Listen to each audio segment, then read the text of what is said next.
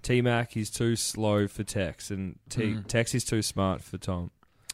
Yeah. What Da- about damning review? I mean, I think it depends a little bit on what uh, sort of role Tex plays. So, if he is pushing up the ground and playing that sort of high, almost centre half forward role, I think that Frosty probably is the man to go for. But if it's a little bit deeper in defence, I, um, I'd back T Mac in. you backing him in? Yeah, well, I mean, Tex, Gee, you How like many- the- how he many- likes the McDonald boys. I don't mind More? the McDonald boys. In the forward thirty, you're talking about if they're back. yeah. and I mean, how many games has Tex dominated this year as well?